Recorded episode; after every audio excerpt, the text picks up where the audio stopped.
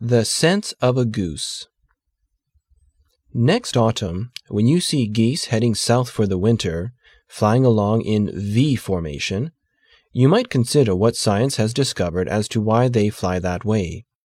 As each bird flaps its wings, it creates uplift for the bird immediately following. By flying in V formation, the whole flock adds at least 71% greater flying range than if each bird flew on its own. When a goose falls out of formation, it suddenly feels the drag and resistance of trying to go it alone, and quickly gets back into formation to take advantage of the lifting power of the bird in front. When the head goose gets tired, it rotates back in the wing and another goose flies point.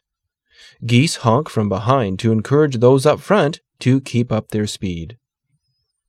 Finally, and this is important, when a goose gets sick or is wounded by gunshot and falls out of formation, two other geese fall out with that goose and follow it down to lend help and protection. They stay with the fallen goose until it is able to fly or until it dies, and only then do they launch out on their own, or with another formation to catch up with their own.